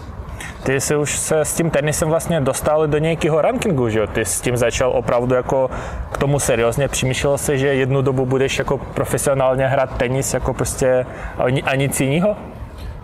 No, jako jo. Ale to, to jako se každý, že jo, malý kluk, když to začne a jezdí pak na ty velké turné, se kouká a vidí tam hrát ty hvězdy, tak jako snil jsem o tom, ale v tom tenise je to hrozně těžké se prosadit. Těch lidí, kteří se tím tenisem fakt uživí, tak je opravdu malé množství. Jsou jako jednotky, desítky lidí.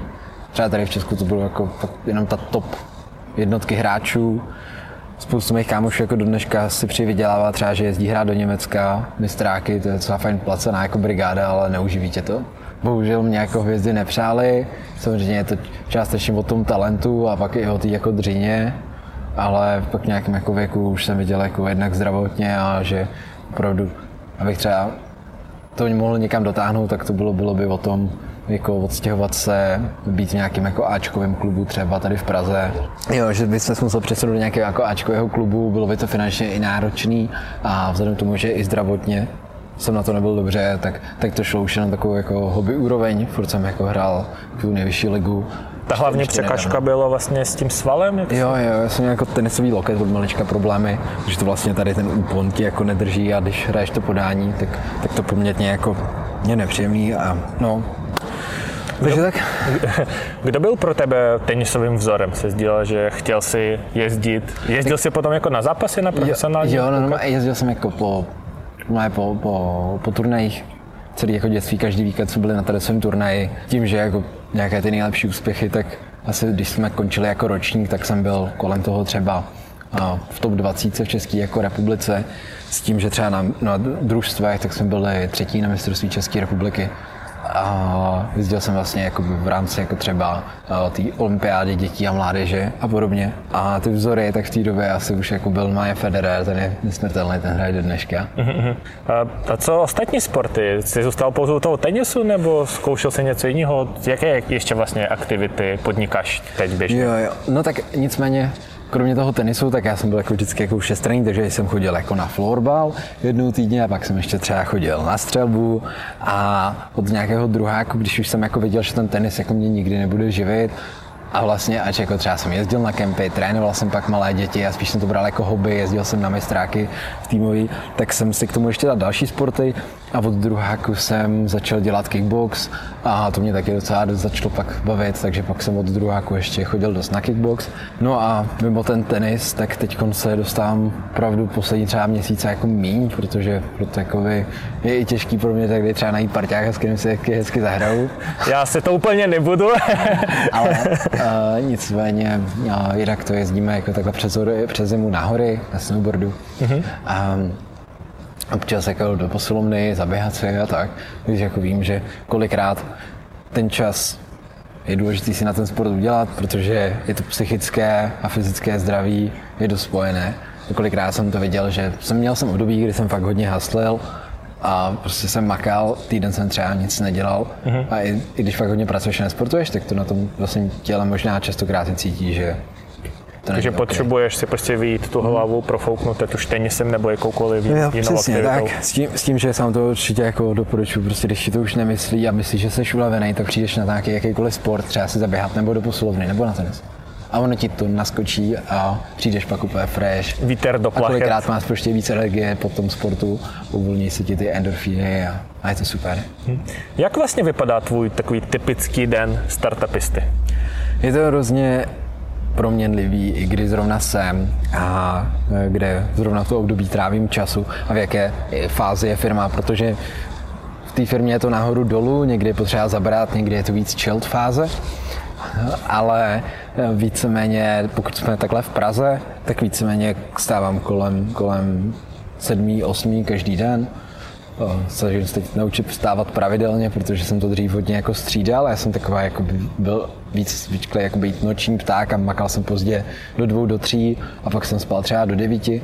Teď se to snažím trošku víc předsvaknout s tím, že kolem té osmí přijíždím do kanclu a začínáme jako ta moje pracovní rutina a končím většinou kolem sedmí, osmí se vracím domů a kolikrát ještě třeba něco málo jako dodělám doma, ale není to tak jako každý den. Opravdu já jsem takový hodně spontánní a hodně řeším věci jako impulzivně. A pro mě dneska ta moje práce, bohužel, ač jako si to tak mít nechci, ale bohužel to tak je. A myslím si, že to tak má většina founderů startupů, tak moje práce je řešit problémy. A já vlastně kolikrát přijdu do práce a řeším to, co jsem ani nechtěl, že se na mě vlastně sypou ty věci, a vlastně já jsem schopný jako zasupovat nebo zaskočit do jakýkoliv role a, a na mě je to, abych vyřešil ty problémy a v tom startupu jich je na začátku dost. Chápu. A používáš, máš nějaké vlastně typy nebo třeba doporučení na to, jak zůstat během dne produktivní, co ti pomáhá vlastně udržet nějakou tu tvoji produktivitu? To se pořád jako snažím najít ten hlavní jako klíč, důležitý jako dobře se jako plánovat v tom kalendáři, což jako já vím, že prostě uh, jsem na to trošku občas jako flákač a nedokážu udržet tu rutinu a že třeba 14 dní si hodně dobře jako plánuju plánuju v kalendáři, fakt mám jako sloty a pak někdy se to celý rozbije a prostě žiju hodně impulzivně, takže hodně jako plánovat.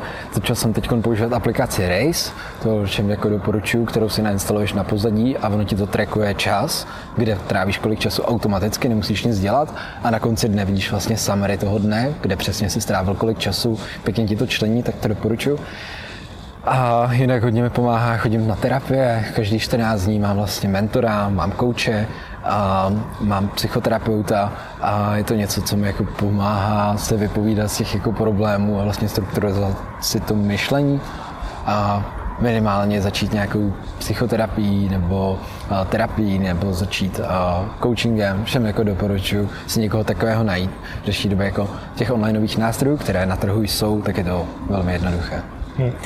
Pomáhá ti v tom nějak odlehčení, řeknu, nějaké cestování, protože ty seš milovník cestování, hmm. na svém seznamu si toho škrtnul už opravdu hodně. Jaké třeba byly pro tebe osobně mm, nejvíc žadoucí destinace, které se navštívil a vlastně proč by člověk třeba měl cestovat, nebo měl by vůbec cestovat? No, eh, co nejvíc. A mě vlastně mrzí, že jsem možná necestoval víc, když jsem byl malý a vím, že to šlo, protože když jsem byl malý, tak jsem neměl takový jako třeba nároky na to cestování a už třeba na Gimplu jsme s kamarádem projeli stoupem celý Norsko.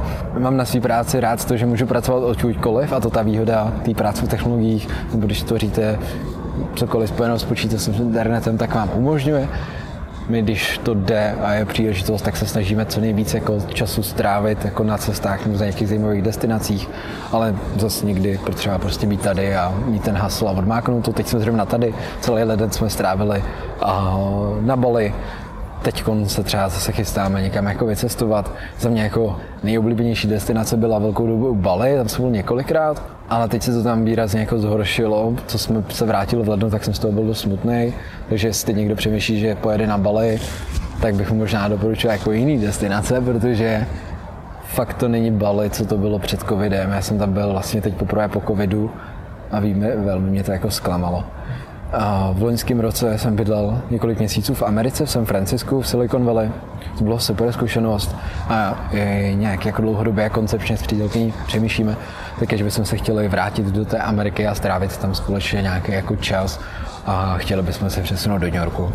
A v tom San Francisku to bylo právě jako cestovatelsky nebo? Ne, ne, ne, tam vylo, vyloženě jsem tam jel jako pracovat. Dostali jsme se tam do akcelerátoru a začali jsme, začali jsme tam vlastně budovat jako pobočku vás.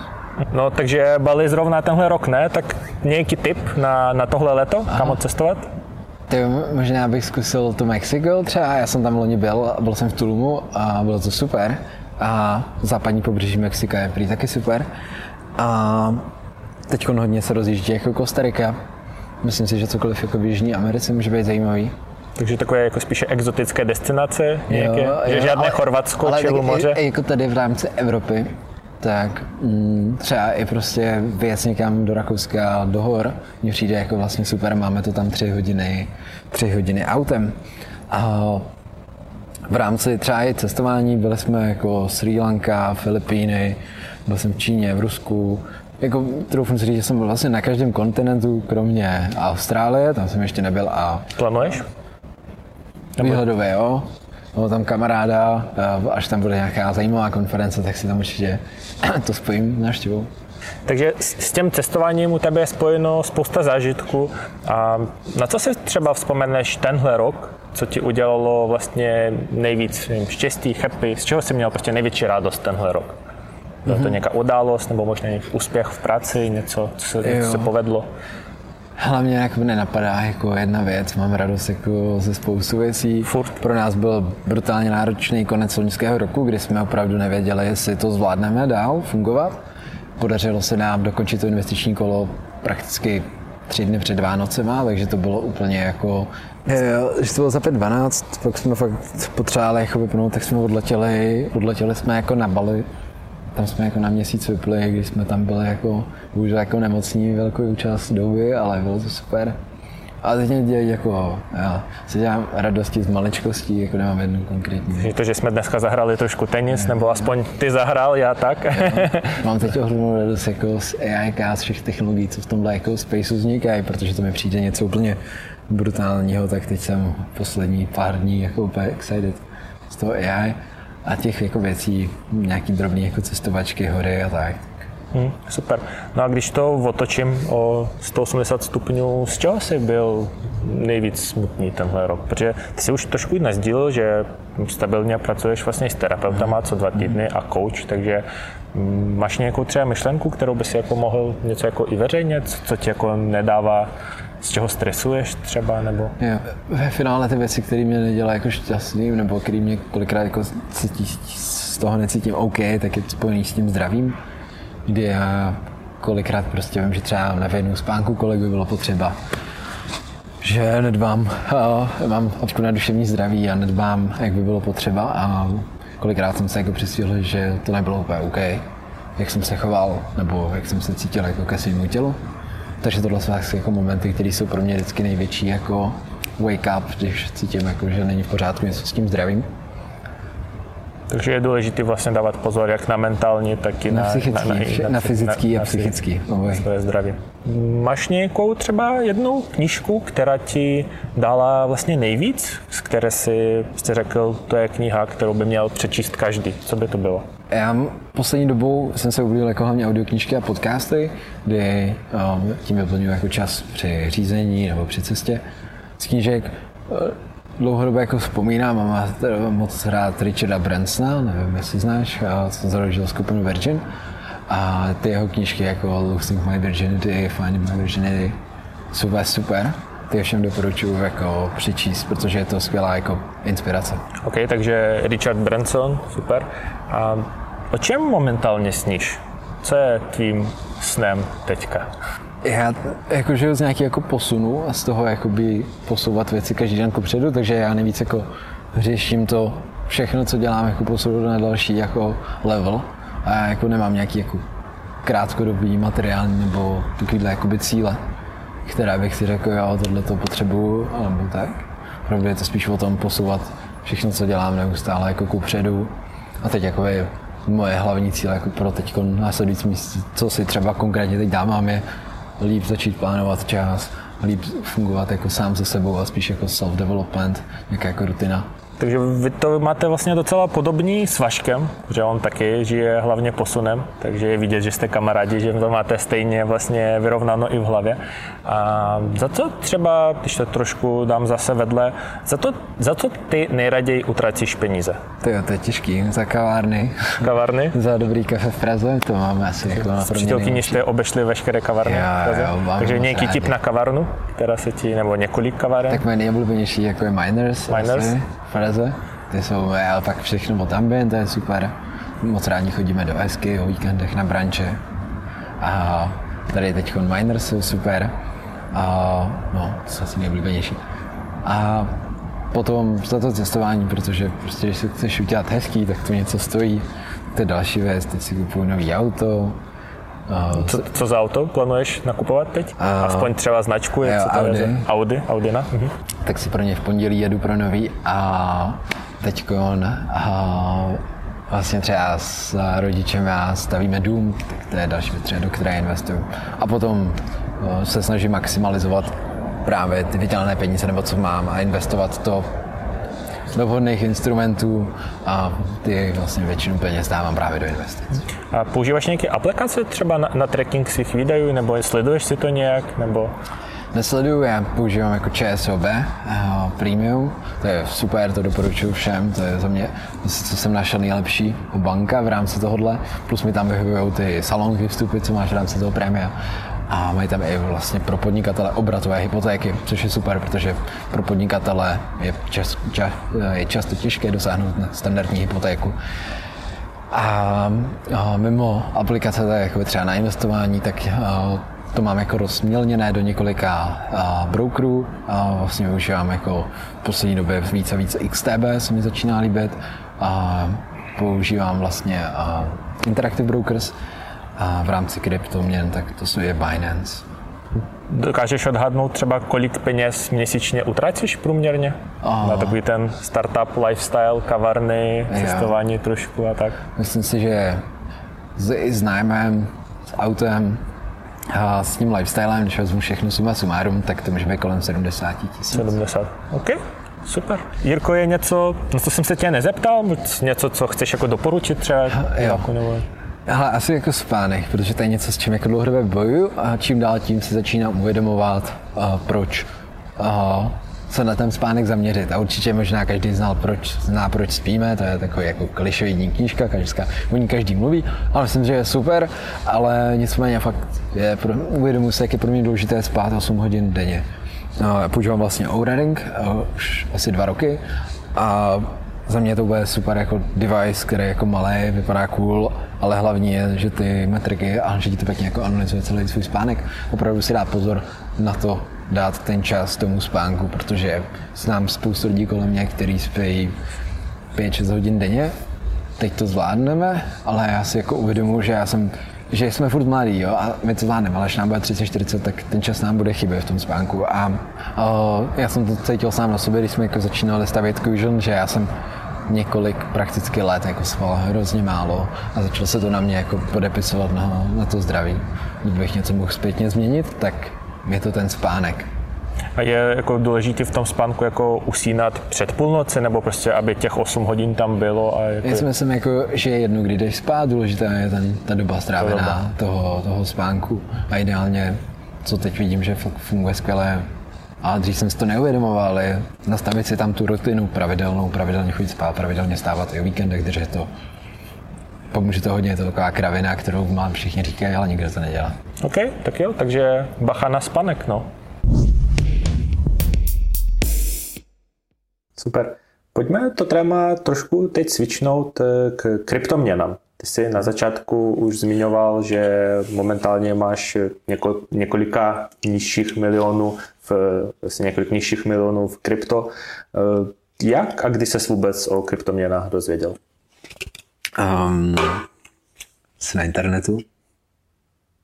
Super. A co, co tě jako si řekl, že OK, to chci zkoumat, nebo vlastně pro, proč jsi jako rozhodl, že chceš tam nějak jako začínat v tom? Vlastně jaké, byly, jaké, jaké byly tvoje začátky v krypto? No, mě vždycky jako bavily technologie a fascinovala mě ta technologie jako blockchainu, kterou vidím, že, že je budoucnost. Čím dál tím jsem starší a víc rozumím tomu ekonomice, jak funguje, tak vlastně vidím, že bankovní systém v aktuální podobě dlouhodobě globální ekonomika je neudržitelná. A ty kryptoměny si myslím ukazují směr, kam by to mohlo jít. Nemyslím si, že jednou se bude platit jenom kryptoměnama, to si nemyslím, že bude. Ale myslím si, že to bude víc, ještě víc jako rozrostlý, než je to aktuálně. A viděl jsem tom příležitost, takže takže jsme to šli, ale uh, vlastně mohl jsem do toho jít mnohem dřív, když se na to zpětně koukám. Jo, už jako ve druháku na Gimplu, ještě když byl Bitcoin prostě za třeba 2 dolary, tak už jsem na Warforu uh, mohl mít jako za 5 bitcoinů dělat někomu plagát prostě. A já jsem si to radši nechal poslat na PayPal. 5 dolarů, protože prostě jsem nechtěl nějaký bitcoin, co bych s tím dělal. Že bych to udělal, tak to, to asi každý, co teď vzpomíná zpětně, že jo, na, na krypto by si přál, aby do toho šel dříve. A jak vlastně, co, co by bylo jako první, co si nakoupil? Vzpomínáš, že Bitcoin po 2 dolary byl? Ethereum? To, to, to, jsem ne, jako Bitcoin jsem právě jakoby, já jsem nikdy moc do Bitcoinu jako neinvestoval. A do čeho, do čeho si vlastně na začátku, jak ta cesta se tvoje jako těma kryptoměnama vyvíjela? Hele, já myslím, že první měny, co jsem nakupoval, byl Litecoin a Ethereum. To byl Ethereum za 8 dolarů třeba. Teď vyhodíme, kolik momentálně stojí Ethereum. No, dneska, dneska dokonce vystřelil. Dneska myslím, že už je přes 2,2. Takže good. A víceméně uh, já jsem se jako prošel první jako nějakou mání jako Ethera a Litecoinu pak, pak jsem se jako přestonal, to bylo v té době frčelo ICO potom, začalo frčet a jako byl menší tokeny, tak tomu jsem se jako hodně spálil. A pak jsem si jako řekl, že nebudu jako bláznit a nebudu tady nějakých těch shitcoinových projektech se toho zúčastnit, protože prostě toho vznikalo stovky, s tím nešlo držet tempo. Většina toho krachovala, když se tomu člověk věnoval a byl v dobrých komunitách, tak se na tom dalo vydělat dost peněz ale já jsem opravdu jako nechtěl v tom sedět. Měl jsem období, to bylo ještě před kůžnem, kdy jsem jako třeba několik jako týdnů až měsíců ležel jako od rána do večera v nějakém jako day-to-day tradingu. Ale jako nebaví mě to a teď už jsem jako pasivní investový investor do kryptoměn, kde já opravdu spíš jenom uh, štosuju a dokupuju, nevybírám zisky, prostě jenom se snažím o, maximalizovat, o, nebo respektive, když to jde a je z čeho, tak ty kryptoměny si myslím super volba. Co momentálně držíš v svém portfoliu? Jako já tam mám to zastoupení poměrně široký, nicméně to zásadní jako je podle mě jako Ethereum, a nějaká část jako samozřejmě Bitcoiny, Potom Cardano mám hodně rád, Solana, to se teda trošku jako nepovedla, ale furt jako v tom portfoliu držím. A to jsou jako asi nejsilnější coiny v rámci toho mého portfolia. A pak mám rozmělněno jako do všech možných menších jako projektů. V Dogecoinu mám peníze jako pro srandu, protože jsem ho kupoval mega levně a jako v jednu chvíli jsem měl v Dogecoinu stovky tisíc, protože prostě vlastně mi to tam vystřelilo, jak to ten on má začal jako sdílet a proto začal letět. Samozřejmě já jsem to nikdy neprodal, takže mi to jako udělal ten graf nahoru a zase to spadlo na plný dno, ale, ale víceméně a tohle to a a co jsem teď našel v poslední době a co se mi líbí, tak jsem se potkal někde přes Forbes komunitu s founderem platformy CoinPanion z Rakouska a jsou kluci z Vídně, který mají startup, který ti investují do právě menších kryptoměnových projektů.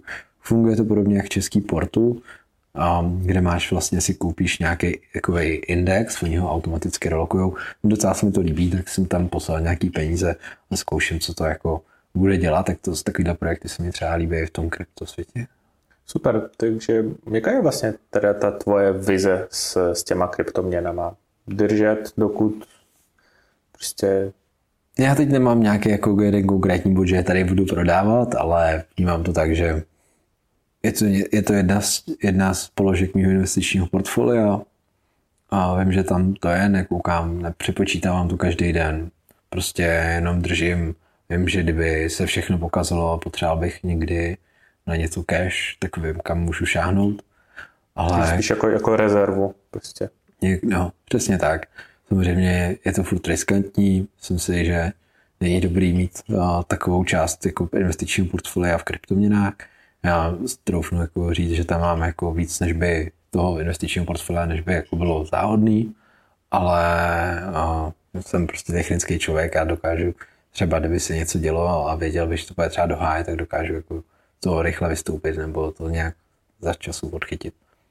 OK, pojďme třeba nějaký tip, kolik bude stát Ethereum na konci tohoto roku. Typuju, že do konce roku 2026 bude na 5 000, nad 5000 dolarů. 26. A, a tenhle rok? Když to, protože 26 to je ještě daleko, něco jako a tenhle rok si myslím, že bychom se jako mohli ke třem a půl tisícům dolarů podívat, když to dobře bude. Takže ty vlastně připovídáš takový jako trošku stabilnější, jako pomalejší růst, bez žádných no, jako výkyvů. A tak. Jako víš co, ono může být na pěti tisících za měsíc, a nebo nikdy, to jako nevíš, ale no, já si myslím, jako, že uvidíme, jako takhle, řekl bych, že uvidíme podzim. Myslím, že podzim by mohl být třeba trošku zajímavý Myslím si, že to bude nějaká brutální střela, ale třeba by se Bitcoin mohl 50 tisícům podívat. Super. Mě teď napadá vlastně spolu s těma vývojem technologií, tak teď vlastně víceméně nedávno začaly frčet i umělé inteligenci. Hmm. Jaký ty máš vztah k tomu? Chat GPT třeba, používáš ho? Co si o tom vůbec myslíš? No já jako bez chat GPT už skoro nedokážu teď fungovat. Mají super product market fit a ten produkt je jako úžasný, jakou má stickiness u těch uživatelů. Já používám úplně na všechno, ať už je to psaní e-mailů, ať už je to kódování, ať už je to psaní marketingových textů, brainstorming. Můžete v tom dělat prakticky cokoliv. Těch use caseů jsem už našel jako desítky, stovky a pořád nacházím nový. A hrozně mě to baví. I vlastně na TikTok jsem začal točit nějaké jako videa právě o tom, čemu se dá třeba použít, spíš takový jako lifestyleový, protože jako je těžký v 30 vteřinách na TikToku jako popsat nějakou jako složitou věc, ale těch use caseů, co tam vidím, je spousta. Teď poslední době právě jsem si zamluval jako dělat apky přes chat GPT a dá se takhle za pár minut jako udělat mobilní aplikace. To se zkusíme taky, ukážeme si, jestli se nám podaří něco takového. Pro Patreony potom zkusíme, když tak yes, udělat apku. Pro Hero Hero. pro Hero Hero. pro hrdiny. Pro, pro hrdiny zkusíme yes. Eh, natočit a natočit tak udělat apku za pár minut pro iPhone. Ale eh, v rámci v rámci toho, té umělé inteligence, tak my ji hodně využíváme i u nás ve firmě v rámci toho, že Máte i denník, že jo? Který... Máme jako AI denník, který je takový chytrý denník to Redlach, který s tebou interaguje na základě toho, co do něj píšeš. Zároveň máme umělou inteligenci checkmind.ai, kde je to AI psycholog, aktuálně je to beta testování a tím, jak je psychologická péče poměrně nedostupná v tom, že psychologů je málo a potřebují opravdu na světě máme několik miliard lidí, nevím kolik teď, 8, mil, 8, 8, 8, přes 8 miliard lidí a těch psychologů je nedostatek. A díky té AI jsme schopni dostat tu psychologickou péči všem. My těžíme z toho, že máme ohromné množství datasetů a tím, jak už máme jako tisíce konverzací reálných psychologů s uživateli, tak a vlastně ti uživatelé, kteří nám dali jako souhlas s tím, aby jsme jejich data anonymizovaně zpracovávali k výzkumu, tak s týmem právě odborníků. Ty data se zpracovávají, samozřejmě jako to soukromí je pro nás prostě důležité, takže nejí nikdy, jakoby je to všechno anonymizované, ty data u všech uživatelů jsou bezpečí, opravdu jenom ty velké neuronové sítě se na tom učí a zkvalitňují a, tak, aby jsme vytvořili a umělou inteligenci, která se chová jako psycholog. Už se potrošku blížíme k tomu závěru. Jaké největší poučení se na své cestě získal? Nenapadá mě jako jedno konkrétní, spíš se mě jako vždycky osvědčilo jako nebát se jako failovat a zkoušet ty crazy jako věci.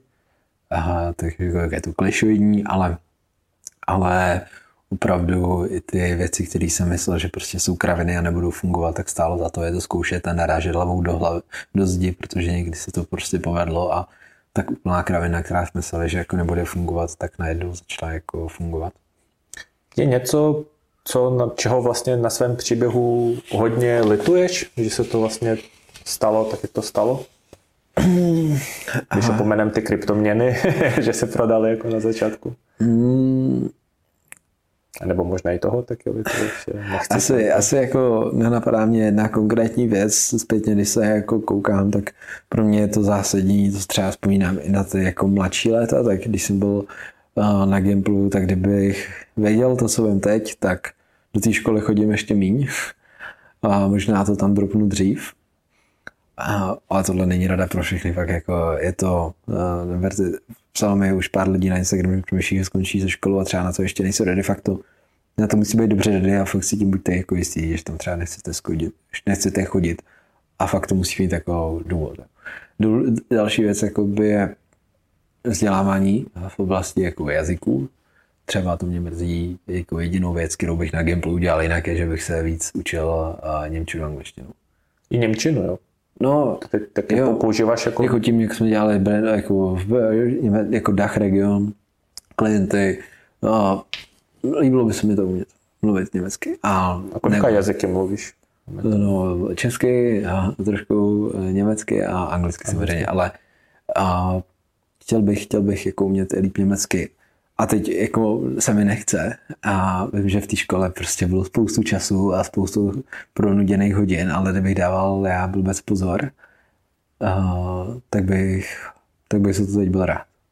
Mm, tak to jsou takové věci třeba k tomu studiu a v rámci jako práce, tak mě nic jako nenapadá asi jako naučit se víc myslet jako ve velkém hned od začátku a nebýt přes sráč.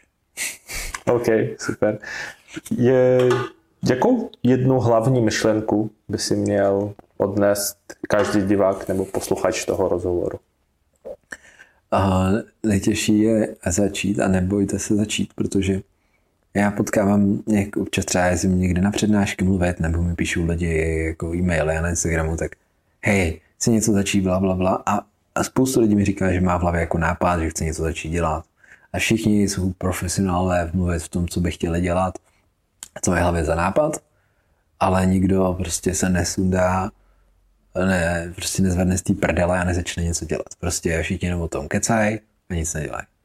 A jako prostě stačí začít. Stejně jak když jsme mysleli, že dělá jsme jsme tak jako hned začali dělat. Po pár týdnech jsme to pustili na trh, když to nic neumělo lidi čekají na, že bude všechno dokonalý, až bude dobrý, až bude tohle, až bude tohle, nikdy jako nebude lepší začít, ne, nikdy nebude lepší začít, než právě teď. Jirko, než ukončíme dnešní rozhovor, připravil jsi nějaké dárky pro diváky? Jo, a pro jednoho z vás, který ho vylosuješ, nebo nějak ho vybereme ještě, tak mu dáme 30-minutový kolo se mnou a můžeme si s ním popovídat o čemkoliv bych chtěl, ale je to teda primárně o startupech, biznesu, co bych chtěl stavět. žádný investiční poradenství, ale spíš Okay. o biznesu. o biznesu, skvělý. Takže podmínky pro získání tohoto dárku, 30-minutový rozhovor s Jirkou, jsou velice jednoduché. Stačí odebírat naše s Jirkou Instagramy a napsat jeden komentář a odebírat vlastně i tento kanál Hustle and Chill. Výherce vylosujeme na konci nasledující epizody a výherce předchozí epizody již najdete na příspěvku na mém YouTube kanále.